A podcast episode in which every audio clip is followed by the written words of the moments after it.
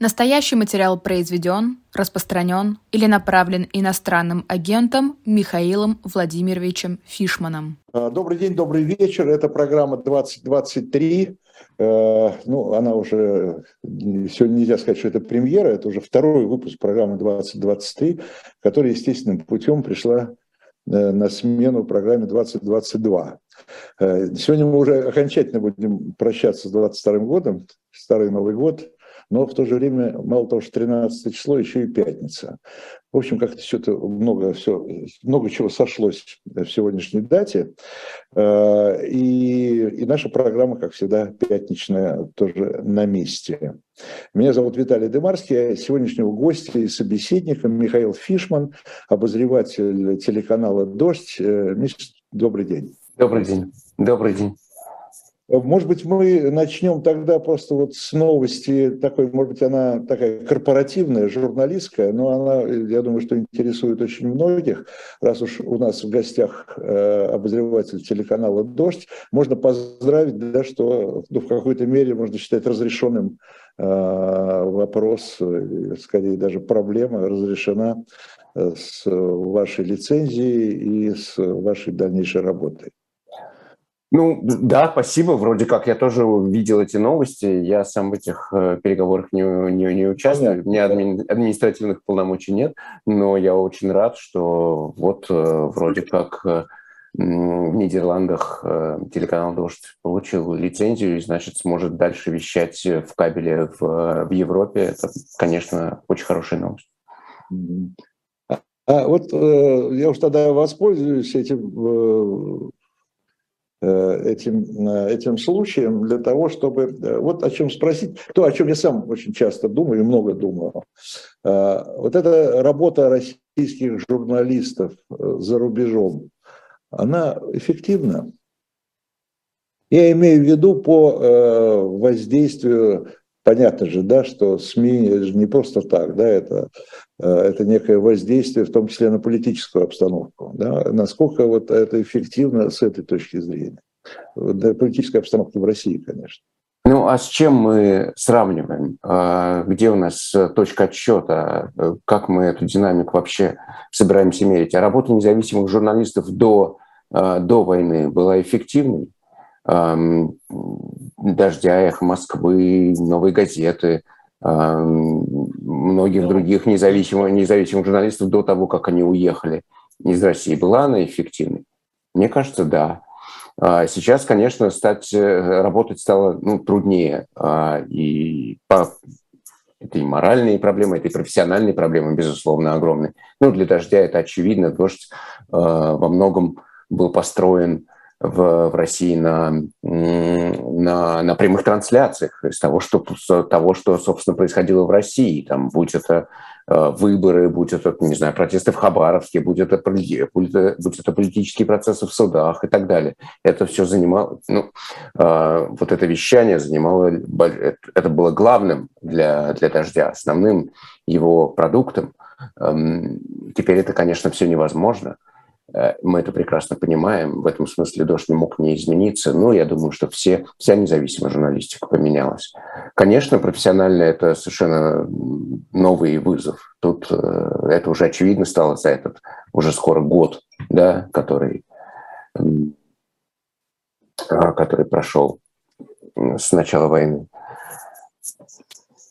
Ну да, с другой стороны, э, это можно, наверное, обсуждать, если был бы, если был бы выбор. Э, да. Выбор, Да, но мне кажется, что мне кажется, что смысл, то есть я могу опираться на свой субъективный опыт. Мне очевидно, вот я а, тоже каждую неделю с апреля, да, с тех пор, как я вернулся в эфир, веду эфиры, и мне кажется, это правильно, и я чувствую себя на месте. А, я мне кажется, смысл в этом есть. А, это эм, эффективность, ну, а, как эфиры «Дождя», могут ли они бороться с пропагандистской машиной российской? Вода камень точит. Так или иначе, а, аудитория довольно большая, и у «Дождя», и в целом независимой журналистики российской. Ее основная часть находится в России, хотя это не только Россия, но и те, кто уехал, конечно. Но основная часть, как я понимаю, все равно в России, по крайней мере, это я для себя в голове своей, свою аудиторию не менял после отъезда, хотя работать мне, конечно, в этом смысле гораздо труднее, потому что для меня было очень важно, что я нахожусь в России, когда я там был. Ну, э, Миш, сейчас мы и проверим эффективность нашей, нашей работы. Э, давайте перейдем таким уже военно-политическим событиям э, уходящей недели. Но я думаю, что все-таки надо считать, что номер один, событие номер один, самое важное и интересное, наверное, для комментирования, это назначение нового да, главнокомандующего этой группировки, это господина Герасимова, Э, хотел сказать бывшего, но он не бывший, он остается начальником генштаба. Да? А, такая, такое повторение судьбы Георгия Жукова какой-то, в какой-то мере, если, если кто помнит, но э, повторит ли он победоносную, победоносную карьеру Жукова, в этом вопрос. И что вообще, как э, вы считаете, что за этим стоит? Ну, здесь, мне кажется, есть аппаратная составляющая, безусловно, и, и, и политическая, если угодно, военно, военно, военно-политическая. Аппаратная заключается в том, что, что генералы добрались до, до, до Путина, и, и этот э, скандальный, скандальный конфликт между, в первую очередь, Пригожиным и соответственно, военными, э, завершается таким образом в пользу, в пользу, в пользу военных. Видимо, Путину, до Путина довели, объяснили ему, что э, то, то рост Пригожина и вообще то, что он себе позволяет, это абсолютно э, ну, это за пределами добра и зла уже находится, и он становится совершенно неприличным. И э, таким образом Пригожин поставлен на место, конечно. И Суровикин как его, как его ставленник, я так это вижу. Но не меньший, судя по всему, является и военно-политический аспект этих перестановок, кроме как аппаратных. И э, он, видимо, об этом уже пишут и, пишет и западная пресса, и, судя по всему, это похоже на, на, правду. Он является свидетельством окончательного выбора э, Путина в пользу масштабной наступательной операции в Украине, которая нас ждет. Да, но э, действительно так. Собственно говоря, у меня даже вот я здесь выписал какие-то наши сегодняшние темы для сегодняшнего разговора. И у меня как раз пунктом Б после Герасимова стоит именно э, наступление. Да, судя по всему, судя по всему, эм, можно предположить, что, э, по крайней мере, из того, что мы знаем про Суровикина, кроме бомбардировок Эм, инфраструктуры, за которыми он стоит, это отступление от Херсона и подготовка к обороне. Это то, чем он занимался. Эм, и, соответственно, это логика оборонительная. Суровикин – воплощение оборонительной логики, скорее, в этой эм, войне, нежели, нежели наступательной. И, соответственно, замена Суровикина на а Герасимов – это наступление, это все, это вся, все, все планирование операции прошлой весной и, и, и так далее. Соответственно, мы возвращаемся, мы возвращаемся в ситуацию февраля-марта э, в этом смысле. И э, Герасимов – это воплощение э, покорности, я бы сказал, согласия с, с желанием Путина наступать. Да, но мы же хорошо помним и результат этой наступательной логики февральско-мартовской. И э, что же, на те же грабли, что называется, наступать, или на те же, там, в, те, в тех же сапогах будем э, ходить э, там же, да? Боюсь, что будет примерно так. К сожалению, судя, ну, опять-таки, картина складывается такая, что,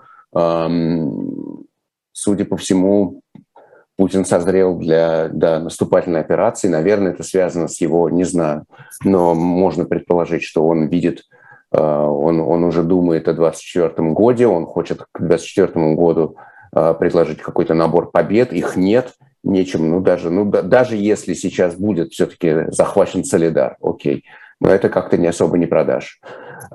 И он, он аннексировал четыре области, границ при этом на, на востоке у России нет, офици, официально просто, просто нет. И он хочет, наверное, к 2024 году сказать, вот мы отвоевали то, что мы то, что мы аннексировали, и, значит, приступаем к мирному строительству. Так я вижу эту победную его речь э, перед выборами 2024 года. И для этого нужно широкое масштабное наступление. Оно закончится неудачей, в этом сомнений нет, практически никаких. А, а, кроме, оно прольются реки крови, они продолжают, они льются уже год, и, и э, этот год будет, может быть, еще более жестоким, чем предыдущий. Э, для Путина это такие э, уже, э, уже рутинные издержки, он к этому совершенно готов, его это не смущает. Он преодолел страх перед мобилизацией. Это важный момент. Э, и в этом отличие ситуации перед весной, между весной и нынешним моментом. Весной, летом Путин боялся мобилизации, считал, что общество ему ее не простит, а увидел, что простило. И поэтому готов э, бросать в эту топку тысячи-тысячи новых тел. Но разница между весной и, и, и, и вот нынешней весной, операцией... Да, да, и нынешней, и нынешней весной, и, следует, и, этой, и этой весной будет заключаться в том, что тогда у России была армия, а сейчас ее нет. А, все-таки даже те 150 тысяч мобилизованных солдат, которых Путин сейчас э, готовит, которые сейчас вот проходят под подготовку, они, не, они все лучшие. Пехотная армия российская была, как я понимаю, в большой степени просто уничтожена в ходе этой войны. Ее невозможно восстановить за такие короткие сроки. И, конечно, те части, которые будут брошены в бой, а, не, не смогут э, сравниться боеспособностью с теми, которые шли в бой и были уничтожены в весной. Это, во-первых, а во-вторых, а во-вторых, э, уже э, Украина воюет, э, Украину проводит свою мобилизацию, Украина готова, ВСУ готовы, союзники Украины готовы. Вот сейчас мы видим, как обсуждается положительным ключе поставку уже тяжелой боевой техники в Украину. Я не вижу, э, мне кажется, никто, я, по крайней мере, я не видел таких экспертных оценок, которые позволили бы заключить, что российская армия сможет выиграть в этом наступлении. Нет, это будет еще одно а, поражение, цена его будет огромная, и это, это продолжение той той беды, того ужаса, который мы переживаем уже год. Э, кстати говоря, вот совсем свежая информация, не знаю, в курсе или нет, э, о том, что подал в отставку якобы э, главнокомандующий ВДВ Теплинский. Причем подал в отставку именно из-за несогласия с Герасимовым в связи с, вот, с планами наступления. Ну, вот очень интересно. Это означает, что, видите, была дискуссия. А, были, да, да, да, была да, внутри, а, внутри. Это примере... непроверенная информация, а, поэтому ну, если, я... но, но, но, но можно предположить и, и такие сообщения скорее, скорее подтверждают, что был, были споры о том, о том, что делать дальше, оборонять то, что есть, или наступать. Наверное, в этом заключалось их содержание. И ну, решающее слово известно за кем, и уже понятно, видимо, какое оно было. Ну, видимо, да. А, и еще один, э, еще один такой аргумент, видимо, в пользу наступления, в пользу того, что сейчас э, вот нам Фишман сказал, это, конечно, э, ну, с обманом, с, с, с ложью, как обычно, это сообщение, по-моему, это уже из Госдумы было, да, о том, что вот-вот примут призыв до 30 лет. Но если в планах было призыв с 21 года сдвинуть на 3 года все, то сейчас 18 осталось, но продлили до 30 лет э, планы. Так, собственно, и предсказывали, все, все предсказывали, когда, когда, это, когда это прозвучало, что э, поднимут, они, поднимут они до 21 неизвестно когда, а вот до 30 поднимут, поднимут сразу же. Собственно, так и произошло. В связи с этим э, меня немного рассмешило да, тоже на этой неделе прозвучавшее такое обиженное выступление э, главы МИД э, ФРГ, это Бербак. Она вдруг, она вдруг возмутилась Лавровым. Он, оказывается, мне лгал, когда говорил, что у Москвы нет планов значит, наступления на Украину, интервенции в Украину. Угу. Вот, а, значит, через год она удивилась, что Лавров, во-первых, чего-то удивляться, что лгал, я не могу понять. А второе, я не исключаю вторую версию, что, что он не лгал, что он просто не знал. Ну, мы знаем, мы, возвращаясь в прошлую зиму, мы, мы можем достаточно уверенно утверждать, что МИД, конечно, не был в курсе а, этих планов. Лавров не мог не догадываться, Лавров человек умный, и он, конечно, понимал, что, что, что происходит, это, эм, это понятно. Но есть, есть э, свидетельство эм, сотрудника МИДа Бондарева, да, единственный из тех, кто а, собственно, да, а, да, и он уже несколько раз с тех пор, с тех пор выступал, и он, собственно, прямым текстом говорит, что в МИДе никто ничего не знал о том, что будет 24 февраля.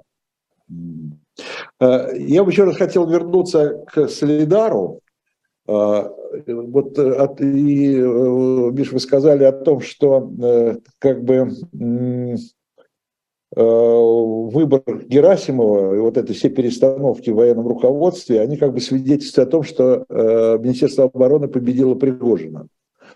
Но Солидар, да, ну, да, и, кстати говоря, сегодня полно информации о том, как, какое участие Министерства обороны, ну, различные там да, рода войск приняли участие в этом э, в освобождении, как они пишут, Солидара.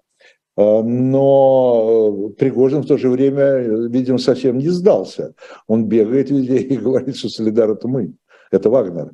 И судя по тому, что э, пишут телеграм-каналы, и в частности э, отнюдь не большой поклонник Пригожина Стрелков, э, там, Вагнер действительно сыграл, судя по всему, решающую там роль. Ну, одно другому не противоречит напрямую. Мы же говорим об аппаратных, э, об аппаратных конфликтах и, и их решениях, а не о том, что происходит на поле боя. Эм, Все-таки. А чего хочет, собственно говоря, Пригожин, вот в вашем представлении? Он хочет политической карьеры, он хочет э, военной карьеры, или, как многие предполагают, просто, извините за э, жаргон, бабок? Пригожин, э, конечно, мыслит, мне, мне кажется, себя мыслит уже в политических категориях. По-моему, это уже довольно давно, так я бы сказал, с конца лета. Э, наверное, это достаточно, достаточно очевидно. Конечно, у него есть амбиции, э, и, и, и большие. Он, он делает политические заявления, он с ними регулярно выступает, он комментирует все на свете, он не, он не ограничивает себя ролью эм, поставщика Эм, наемников его величеству. Э, он видит себя гораздо более широко. Эм, в этом смысле, да, у него, конечно, э, большие, большие амбиции. Тут э, по этому поводу сомнений никаких нет. Кстати говоря, извините, я вот здесь просто записал, чтобы не забыть, потому что это, мне кажется, тоже очень важная, очень важная такая деталь сегодняшней тоже, ну, для меня сегодняшняя информация о том, что будут военные сборы для россиян старше 30 лет, не имевшие военно-учетной специальности. Ну, мы наблюдаем, мы, мы наблюдаем, мы, мы наблюдаем тотальную милитаризацию. Вот что мы наблюдаем. Милитаризацию эм, и, в ожидании, и, в, да, и в ожидании масштабной мобилизации. Это вопрос, ну, вопрос, вопрос второй, будет ли, вот, будет ли большая волна мобилизации, это вопрос, вопрос открытый. В принципе, она, наверное, ну, ничего нельзя исключать, хотя для этого не видно ни, ну, это и логистически, очевидно, невероятно трудно, и не, не факт, что в этом есть практическая, практическая необходимость. Ее можно просто не останавливать, как она и не остановилась, по сути, и добирать выбывших, э, выбывших с фронта новыми, нов, новыми людьми. Для этого не надо снова а, гоняться, вот как это было в, в октябре а, по Москве а, за молодыми людьми в метро и магазинах. Но, но расширение армии до полутора миллионов э, человек а, вообще новое понимание того, что такое армия в, России, что такое Россия сама, а, что Россия это теперь всегда воюющая страна, и ее и, и война это ее вот такое естественное состояние, оно, оно, оно в этом смысле это, это, это очень важная и важная а, трансформация, метаморфоза, которая, который мы, конечно, прошли. И, и Путину это удалось. Он втянул Россию в войну, он заставил Россию воевать. А, и, и Россия теперь вот воюющий народ, воюющее общество, и, и, втя, и вынуждена втягиваться в эту войну все дальше и дальше. А вы считаете, что общество уже это приняло, ну, в большинстве своем, э, войну э, как такую Э, как свою теперешнюю повседневность? Ну, это сложный вопрос, на него нет простого ответа, а, и я предлагаю не опираться буквально все-таки на цифры опросов, которые говорят там 75 или 70 или, или сколько-то а, людей поддерживают. Этого делать, наверное, не нужно, это нас эм, уведет э, в сторону от истинного положения, положения а, вещей. Э, мы знаем, что поддержка даже вот, вот по таким опросам, по, где четко задается вопрос, да или, да или нет, поддержка падает. Она падает медленно, медленнее, чем многие ожидали. Многие ожидали, что будет э, падение резко еще в начале лета, когда выяснится, что это не победоносная, э, не победоносная война небольшая, которая Путин, общество привыкло получать от Путина, будь то как в Грузии или как с Крымом, бескровное практически. Взяли, победили, и вот, пожалуйста, парад в Киеве. К концу, к концу весны выяснилось, что это, вот точно, это точно не так. Огромное количество потерь. Эм, уже тогда ждали падения резкого, но вот этого резкого падения не произошло и сейчас не происходит. Более того, мобилизация – хоть и оказалось огромным шоком, и мы видели это по опросам, как люди вдруг испытали огром... невероятный стресс, которого они испытывали за все, за все время путинского правления. Такого не было с, с 90-х годов. А, такого стресса вообще а, от понимания того, что происходит и что будет дальше, перспектив, ожиданий, ощущений. А, это был огромный стресс, но потом опять-таки общество успокоилось, когда, собственно, им было объявлено, объявлено, что мобилизация завершается и так далее. И так или иначе, главным все-таки на данный момент, несмотря на то, что это сложная картина, и несмотря на то, что ястребов не так много в российском обществе, а, а большинство это такое адаптирующееся конформистская, которая, ну, как-то вот надо как-то жить дальше, и, значит, правительство виднее, Путин пусть там разбирается сам в Кремле, и раз он говорит надо, значит надо. Такое доминирующее, будем, сказать, будем говорить, представление. Но а, несмотря на то, что это сложная картина, есть те, кто против, и это тоже достаточно большой сегмент. Тем не менее, а, тем не менее, если отойти на шаг назад и посмотреть на, на, на эту картину, то мы я боюсь, вынуждены сделать вывод, что эта война принята. А, в, то есть, что с ней а, происходит некое сживание с ней, да, некоторое вот, а, а как жить дальше? Ну, давайте вот, вот теперь живем в, в этом новом, новом состоянии, нов, нов, новом качестве. И это то, что сейчас происходит. Это не значит, что это так будет всегда. Но на, по, по состоянию вот на, на конец года прошлого, это, наверное, наверное, скорее так. А во сколько процентов, ну, это так я с иронией говорю, вы э, оцените э, как бы роль в этом э, репрессивного аппарата и репрессии вообще, в принципе? Ну, конечно, страх играет огромную роль. Ну, естественно, это главный инструмент э, страха насилия. Э, это, это, это... Можно ли говорить о том, что общество приняло эту войну? Э, ну, Оно еще раз, под... а, еще, еще раз, мы, мы, мы судим по по, по, по косвенным, по разным, не, не, не по прямым даже ответам, по косвенным ответам, ответам на, на вопросы, и мы не видим того, а, того несогласия, которое могли бы которое, в принципе, ожидали увидеть уже на, на каком-то этапе. Я даже не про себя говорю, а про, не знаю, про социологов. Его нет.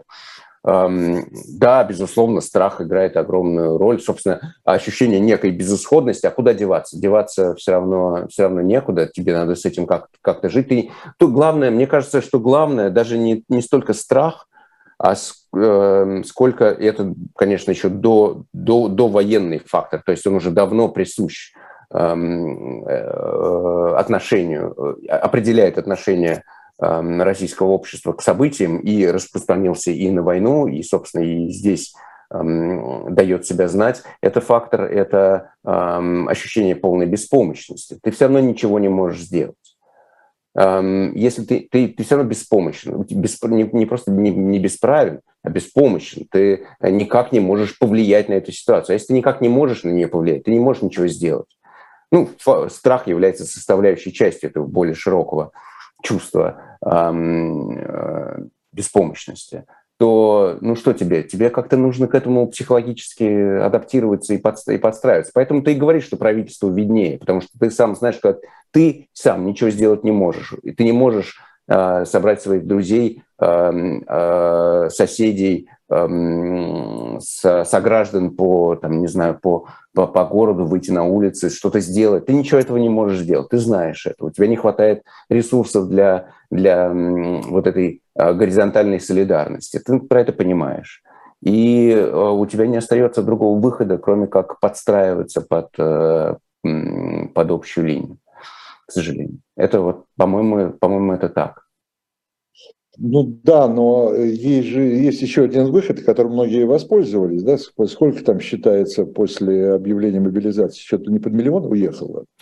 Ну, разумеется, речь идет о самой масштабной миграции. Стороны, с одной стороны, миллион – это очень небольшой процент, да, это понятно. С другой стороны, это миллион людей образованных в основном, да, молодых или там полумолодых, я имею в виду среднего возраста, вот, э, которые, в общем, составляют такую э, кость, да, основу общества. Э, и это, по-моему, это, это тоже нельзя говорить в связи с этим, что так общество прямо...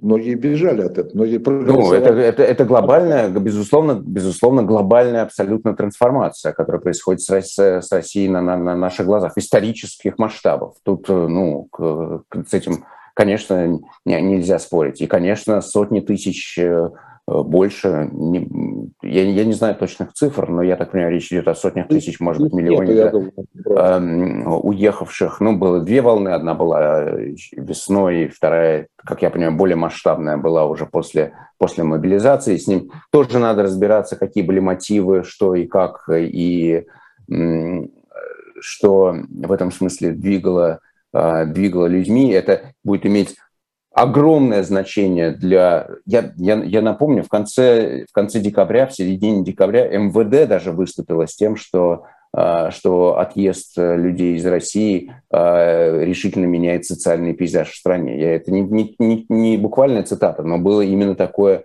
а, выступление МВД. Даже в МВД уже отмечают такой абсолютно кардинальный характер изменений социальных изменений, которые переживает, переживает страна. Это, это так. Но и в этом смысле, да, общество не при... часть общества резко не приняла войну, уехала.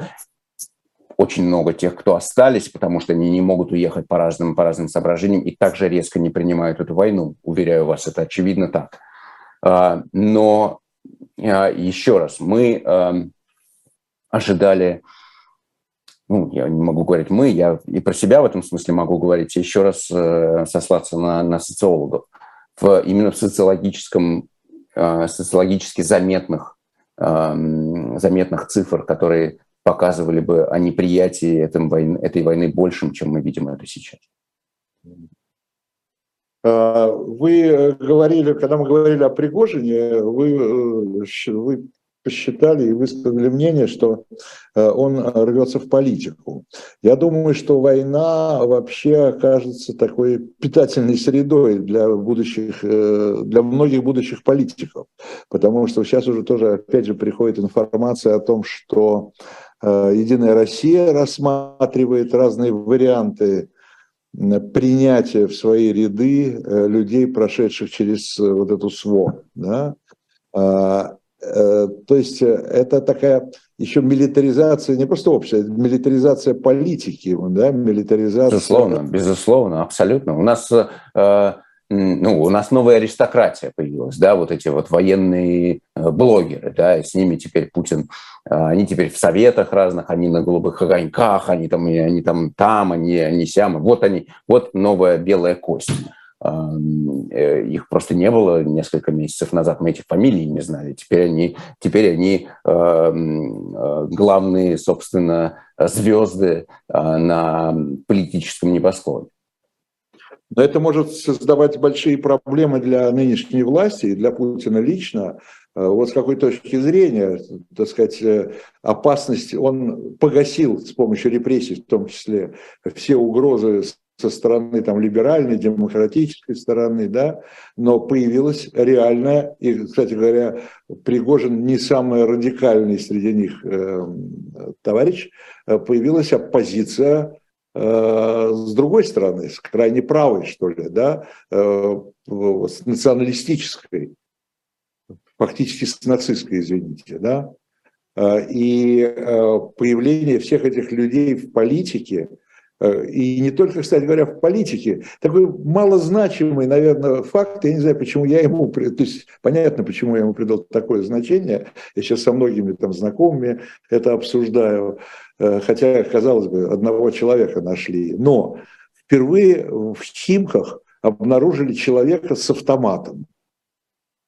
Да? То есть у людей, э, не только у политиков, значит, у людей на руках оружие. Э, у людей, прошедших вот эту вот, э, вот эту войну, эту военную, эту СВО, да, э, и чего от них ждать? Это же это разве не риск для власти укрепления вот этого политического фланга? Националистический этот фланг, ультраправый фланг, он всегда был в, в, в российской политике и всегда... Его всегда давили. Его да, всегда его, всегда, его всегда подавляли, и Кремль его, в принципе, никогда не боялся. Он, э, э, он э, был абсолютно маргинализован на, на, на самом деле. И там, тот же Дугин всегда был абсолютно маргинальной фигурой, эм, по сути. И, и все остальные на этой, на, на, на этой стороне, стороне. Также было и по, по, по началу этой войны, мне кажется. Сейчас эта очевидно ситуация меняется. Эм, и это все более серьезная конечно, эм, фактор серьезная сила, с которой, э, на которую Путин обращает все больше, больше, больше внимания. Тут тоже, э, это тоже, наверное, заметно. Эм, и, ну, собственно, ему же надо искать э, точки опоры. Кто его а с другой стороны, эти люди не обязательно... Их такой неформальный лидер – это Стрелков. Это, как, ну вот я бы так, я бы так, наверное, описывал. Это, то есть это такое маниакальная, маниакальная агрессия. Э, его не, его не слышно, не видно, Сурков. Ну, почему? Не, не Сурков, Стрелков. А, Стрелков, я прошу да, да, да, нет, Стрелков, я говорю Стрелков. Стрелков. А, Стрелков, да, Стрелков. Это, да. это маниакальное на, на грани безумия, э, собственно, безумное э, стремление уничтожить ну, на данном этапе Украину, но, в принципе, это безбрежная абсолютно эм, ненависть Э, на которой строится. Но, но, но, но в отличие от, э, от путинской э, политики, не оппортунистическая, а идеологическая. То есть эти люди верят в большой степени в то, что они, в то, что они говорят и то, что они хотят, хотят сделать. А, и они с этих позиций смотрят на, на, на Кремль, на Путина, и, конечно, ему не доверяют, его видят его и видят его попутчиком, а не, а не союзником. Эм, он для них не, не, не полноценный союзник, потому что они понимают, что Путин оппортунист, его интересует его власть, а не, а не дело, как они, его себе, как они его себе представляют. Рано или поздно этот конфликт э, неизбежен, так или иначе он случится, и, конечно, эта сила нарастает. Э, Но ну, это тоже объективно и очевидно, что, это, что такое должно происходить. Все это не сулит России, конечно, ничего хорошего.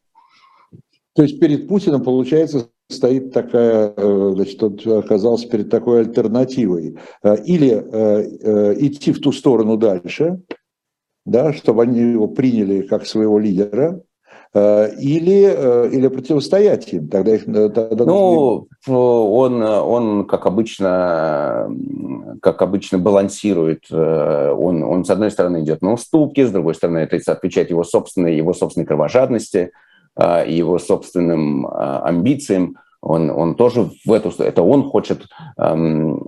Но а с другой стороны, он их э, коптирует так или иначе, он их э, пытается привязать к себе.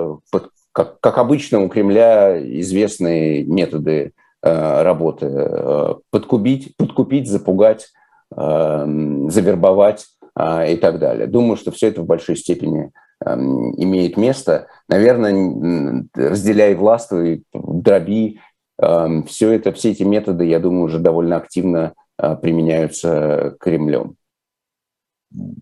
А, ну, посмотрим, конечно, но здесь встает, безусловно, вопрос 24 года. Вот многие, я знаю, удивляются, многие удивляются, еще больше людей смеются э, над тем, что пишет в огромном количестве Медведев, да, но я думаю, что это, ну, это серьезнее, чем просто смешки, смешки такие, э, потому что он пытается такой вот именно крайне радикальной фразеологией, риторикой э, затвердить себя на месте преемника.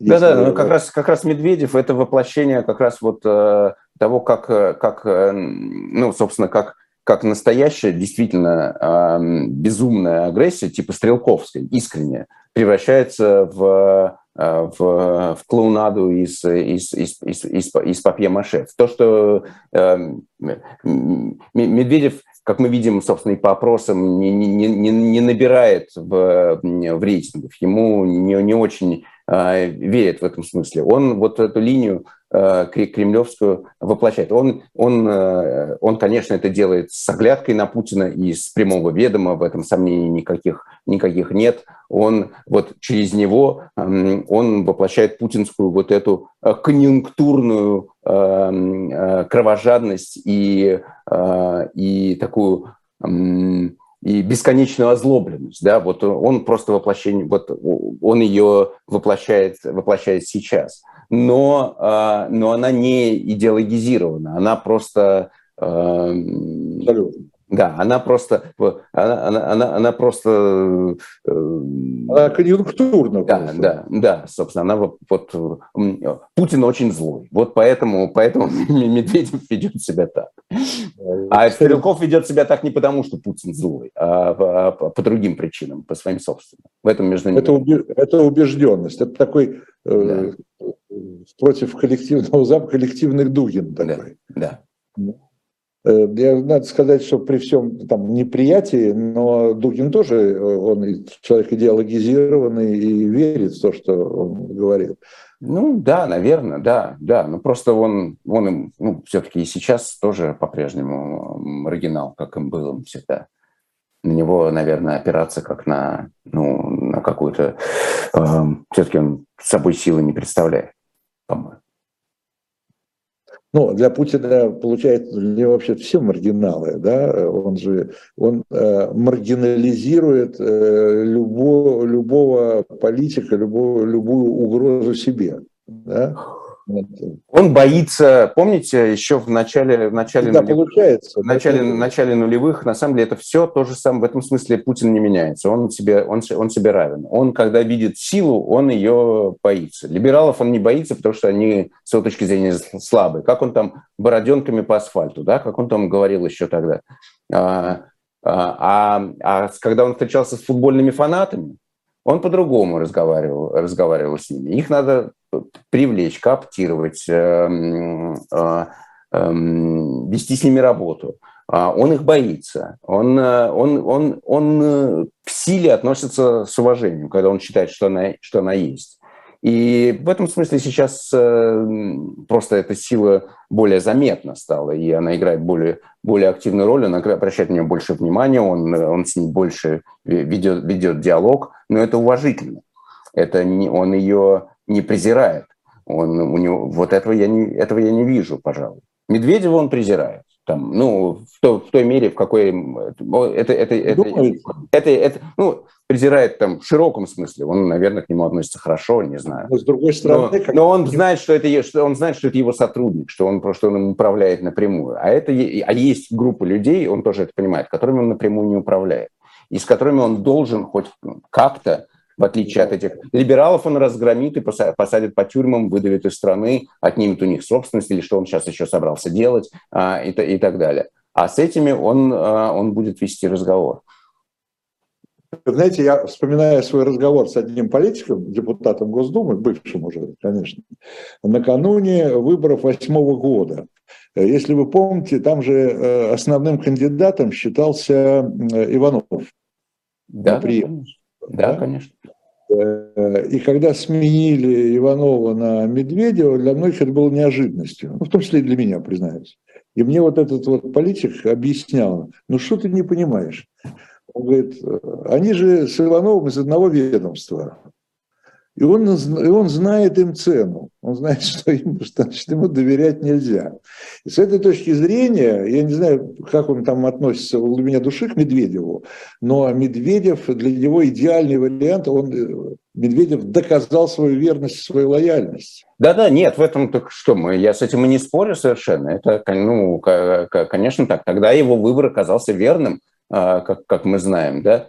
А, там, собственно, у меня в книге это, кстати, описано. Там э, за неделю до, того, до того источники уже говорили, что будет, будет Иванов, и, и, или за две недели. В сентябре, по-моему, это было, а в реальности ближе к декабрю. Там была еще прокладка в виде Зубкова, как мы помним премьер, премьер-министра, которого сделали премьером ненадолго. Ну, не, не важно. Важно то что, то, что он выбрал, выбрал Медведева, и, собственно, это был абсолютно правильный выбор, потому что ну, Медведев честно, честно посидел на, на этом месте, честно его уступил, и, несмотря на те унижения, которые он испытал потом, продолжает, соответственно, доказывать свою полную верность и лояльность. В этом смысле он уже проверенный э, временем и лично на таком опыте. Ну, кто согласится уступить трон? Вот нашелся. Есть такой, кто, кто, кто согласился это сделать. И который, очевидно, ну, конечно, Медведев э, и действует, исходя из того, что у него есть эта перспектива. На самом деле ее нет но он считает, что есть, и Путин, и Путин, конечно, сознательно дает ему это понять, и понятно, что, собственно, его недавнее назначение главой военно-промышленной комиссии, эм, а, оно, конечно, еще одно подтверждение того, что вот э, пусть все видят, что э, этого я держу как... Э, ну, если вы считаете, что у меня должен быть преемник, вот думайте, что это может быть один из них. Это безусловно. Другое дело, что преемника не будет. Но а скажите, есть ли все-таки какие-то условия, при которых э, Путин не пойдет на выборы? Э, или, э, или другой вариант, или ну, не доживет, в каком смысле, не доживет в качестве президента до выборов, да, то есть лишится должности до выборов. Ну, это если только переворот произойдет в России, наверное, только так. Нет, а э, при каких условиях он сам откажется от э, должности, ну, скажем, не пойдет на выборы? Да? Ну, есть такая точка зрения, что такое, что такое может быть, что он поймет, что ему более выгодно от, отойти в сторону, но я этого не вижу вообще, честно говоря. Мне, мне это очень трудно себе представить, я не могу такую картину уложить в себя в голове. По-моему, это невозможно, и Путин при, при, приклеен к своему креслу настолько, что отклеиться от него невозможно. Это или, или вперед ногами, или, соответственно, каким-то более силовым а, образом, но сам, чтобы Путин сам ушел из Кремля, я, я просто не могу себе представить. В 2024 году ему будет 72 э, года, да? плюс 6, 78. Ну, это, тогда это последний срок. Да? Нет, ну мы говорим, э, нет никаких сроков, нет ничего последнего. Это все какие-то условности, в которых, которые почему-то мы, мы соглашаемся жить. Какие сроки? О чем мы говорим? Нет никаких, нет никаких президентских э, сроков. Есть, э, есть Сталин. Есть, э, есть э, тиран, есть э, деспот, который поставил под контроль, под контроль страну. Как, кто, кто будет мыслить в сроках? Никаких сроков не существует. Они существуют только в прикладном смысле у кремлевских менеджеров, которым нужно что-то подготовить к этому 24 году, как будет представлена эта победа, и все. Но это к существу вопроса не имеет никакого, никакого отношения. Ну, смотрите, при всем при том, э, хотя я думаю, что и Запад, наверное, рассчитывал на то, что санкции э, будут более результативны да, с точки зрения там, возмущения народа там, и так далее. Но пока все тьфу-тьфу-тьфу делаю я так три раза, хотя э, ну, я знаю, что многие хотят, чтобы, так сказать, считать, что чем хуже, тем лучше, но все-таки там как-то экономика держится, и люди все-таки еще живут, да, э, но, как говорят экономисты, во всяком случае, все хуже и хуже, да, будет. Лучше уже лучше не будет, да, и даже так же, как сегодня, тоже не будет. Э, экономический фактор-то когда-то может же сыграть свою роль? Наверняка, наверняка очень трудно, к сожалению, предсказывать, потому что, ну вот еще раз, главная, собственно, неожиданность э, последнего года то, как э, общество все-таки согласилось адаптироваться, ну, что я уже говорил, и чего ожидали, что не произойдет, согласие мобилизации и так далее. В этом смысле э, готовы люди терпеть, не готовы люди терпеть, мы увидим. И мы видим, что экономика, конечно, ну, эконом, как, как говорят экономисты, собственно, экономическое самоубийство уже произошло. Оно, дальше это просто его, мы ждем его отложенного результата. Но вот этого резкого падения, которое, будет ли это резкое падение, когда люди вдруг на следующий день проснутся и увидят, что их жизнь поменялась радикальным, кардинальным образом. Это триггер возможных э, волнений и протестов, а не постепенное снижение уровня жизни, к которому э, российский народ, ну что, привык за, за, последние, за все последние десятилетия. А, но я бы не сбрасывал со счетов на самом деле эм, все-таки то, то, то, с чего мы начали. Эм, будет еще одно масштабное наступление. Оно закончится поражением. Э, с, с огромной вероятностью. Побе... Я... Вообще непонятно, как можно вообще рассуждать о возможности победы для э, даже отвоевать то, что, то, что уже то, что раньше было оккупировано, вряд ли представляется возможным. Успехов не будет. И это будет более важно даже, я думаю, чем, э, чем экономическая среда, в которой, в ухудшающаяся, в которой люди будут, будут жить. Люди, по политике, эксперты говорили, ну вот осенью, осенью люди вернутся с дач, погода испортится и увидят, что они стали жить гораздо хуже, и вот тут начнется. Не началось. Я бы скорее, э, скорее предполагал, что следующее масштабное поражение, оно уже будет воспринято иначе, чем то, что было в, в этом году. И уже начнет происходить тот сдвиг, собственно, который изменит и устойчивость, повлияет на устойчивость Путина непосредственно. Мне кажется, это, это, это гипотеза. Ее, ну, там, мы точно так же предполагали что-то что что весной. Но все-таки, мне кажется, важным исходить из того, что э, это все равно будет война, состоящая из кровавых поражений, из огромных, чудовищных, катастрофических потерь которые так или иначе, рано или поздно будут осознаны, но не могут же быть неосознанны. А, и э, по поводу, так сказать, этих санкций, как э, один западный эксперт говорил, э, что вы неправильно понимаете смысл этих санкций. Для Запада важно не понизить там уровень жизни российского населения до, до, до бунта, да, до, до состояния бунта. А важно сделать так, чтобы в России, чтобы Россию лишить всяких ресурсов для э, следующих э, агрессий и для успешного завершения этой агрессии.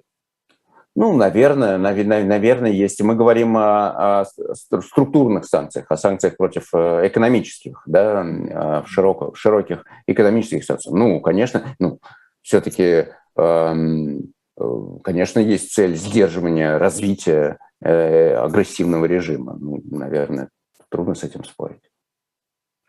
Ну и не могу э, не спросить еще, вообще, раз уж мы о Западе говорили, вот западный фактор, так называемый, в этой, в этой войне. Я многих людей спрашиваю, которые сейчас живут на Западе, там на Западе, ну не в России, скажем так, насколько вы чувствуете Э, решимость, что ли, да, и местных властей, и, местных, и местного населения продолжать. Не наступает ли там некая, некая усталость? Э, ну, я на свой личный опыт тут не могу э, опереться никак, он ничем, ничем, не, ничем не поможет, я, это, это довольно будет бессмысленно. Конечно, есть некое, ну, такое эм, там, сколько полос в Нью-Йорк Таймс война занимала там вес, весной, сколько она занимает сегодня, это разные вещи. Конечно, внимание, внимание мира не может все время быть сфокусировано. Сколько уже год скоро это, это, это, это продолжается.